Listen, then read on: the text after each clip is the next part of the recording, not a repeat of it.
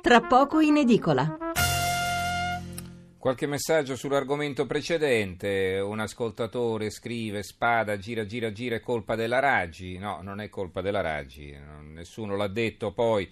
Eh, tempo di mafia dagli anni 70, ricordiamo la banda della Magliana legata ad allora boss De Pedis, un altro ascoltatore, firmatevi sempre nome di battesimo e città dalla quale ci scrivete. Sergio da Milano, va bene che vuoi che sia agenzia spada di collocamento case popolari, è incredibile. Ezio da Arezzo, do la mia solidarietà alla truppa RAI, spero che il criminale sia arrestato, basta con quella, questa tolleranza nei confronti di questi clan mafiosi. Allora, eh, voltiamo pagina, in realtà stiamo tornando a parlare di politica perché la copertina di Panorama che adesso sto per illustrarvi riguarda proprio la politica. Il terzo KO è eh, stato fatto qui un fotomontaggio in cui si vede l'arbitro Berlusconi che segna tre contando al tappeto Matteo Renzi con l'occhio gonfio, il pugile Matteo Renzi che cerca di rialzarsi. Eh, sull'angolo c'è scritto 2016 referendum, 2017 amministrative, 2017 regionali Sicilia. Silvio Berlusconi ha ripreso in mano le redini del centrodestra, mentre Matteo Renzi ha incassato in meno di un anno una sconfitta dietro l'altra. E ora ecco come si preparano i duellanti al match decisivo delle elezioni politiche. E ne parliamo con Raffaele Lero Leone, vice direttore di Panorama. Raffaele, buonasera. Buonasera a voi e chi ci sta ascoltando, buonasera. Allora, spiegaci questa copertina, cosa c'è all'interno? Mm, la copertina non, non poteva dire, prescindere dal risultato elettorale in Sicilia e guardare avanti alla situazione politica che si è venuta a creare, devo dire abbastanza inaspettatamente se pensiamo che appena un anno, un anno fa ancora avevamo un Renzi che praticamente si stava avviando secondo lui vincente verso il referendum e adesso in un anno ha, si trova a dover fare i conti con i suoi errori con un centro-sinistra completamente disgregato e, e, con un Berlusconi d'altro canto che invece è esattamente nel percorso contrario è riuscito ad aggregare delle forze che oggi con la legge elettorale che oltretutto Renzi ha fortemente voluto hanno necessità di aggregarsi.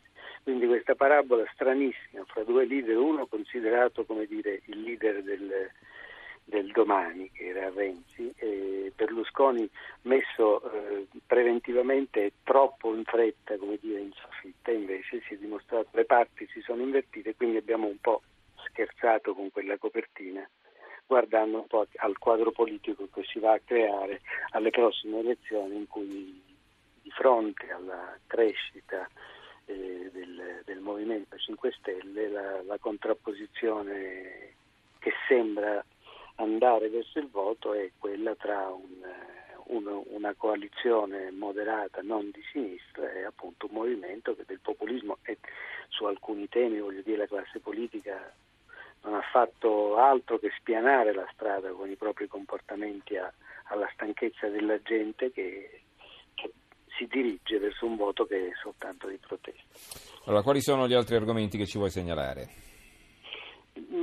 Sono due storie che abbiamo approfondito, una, eh, una, è quella che dopo l'attentato del giovane uzbeko eh, negli, negli, Stati Uniti, eh, and- lui si era dire, arruolato all'ISIS attraverso internet, era arrivato negli Stati Uniti come un normale immigrato, neanche radicalizzato.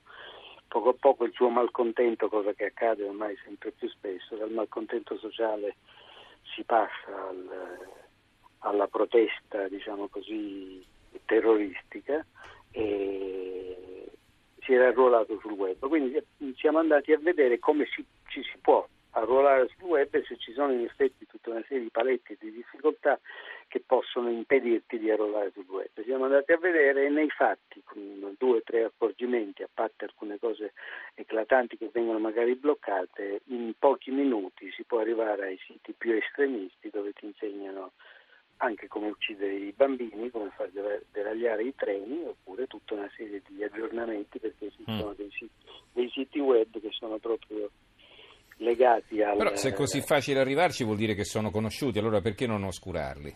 Perché eh, la difficoltà è questa che raccontiamo, eh, tecnicamente eh, io posso andare a oscurare o chiedere ai grandi eh, del, di internet segnalare che c'è questo sito sì. che viene oscurato, ma automaticamente se qualcun altro, chiunque, la difficoltà di trovare chi eh, fa questi tipi di lavori lo ha scaricato, poi lo rimette subito in rete sotto un altro nome eh. ed è tutto complicato, è una specie di, di catena di Sant'Antonio che non, non finisce mai, tanto mm-hmm. che un esperto oltretutto ci dice se andiamo a inseguire piccoli episodi o il video della testa tagliata, ma per esempio ci sono delle parole chiave che non sono decapitazione ma sono eh, come convertirsi, una cosa più eh, leggera e poi uno va ad aprire e dentro c'è di tutto, quindi è una lotta obiettivamente complicata e impari, oltretutto eh, appunto è difficile individuare chi gestisce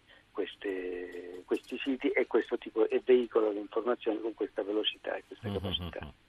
Poi? E, e, poi la storia che mi piacerebbe, mi piace segnalare, noi da un po' abbiamo avviato questa serie che si chiama Che fine hanno fatto, in cui andiamo a trovare un po' dei personaggi o che sono stati ehm, alla ribalta per un periodo e, e che adesso invece come dire, eh, fanno altro, eh, oppure che anche se non sono stati alla ribalta hanno fatto in qualche modo notizia. La notizia in questo caso era, se vi ricordate, 12 anni nel 2003, eh, proprio a novembre ci fu l'attentato a Massiria eh, in cui persero la vita i nostri carabinieri, i soldati che erano lì e, e, ci fu una foto che ci colpì abbastanza, ripensavamo in questi giorni, ed è la foto di un bambino vestito da carabinieri su una sedia a rotelle che aveva 13 anni, che prendeva suo papà carabiniere.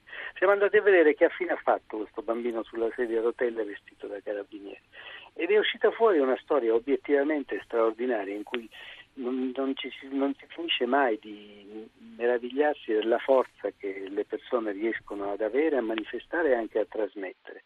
Cioè questo bambino che oggi è un ragazzo di 27 anni che aveva questa eh, atrofia muscolare spinale da, da, quando praticamente è nato eh, e il papà si cresceva con cura questo, questo, bambino per quanto sulla sua sedia a rotelline e se lo portava allo stadio, ricorda tutte queste cose, questo bambino aveva questa fissazione, a parte che ricorda che il suo carattere di ferro era come quello del, del papà, aveva questa fissazione di volere tentare comunque di non essere sempre emarginato dalla sua sedia a rotelle e aveva visto da, fin da piccolo questa cosa del, dell'hockey in carrozzina elettrica.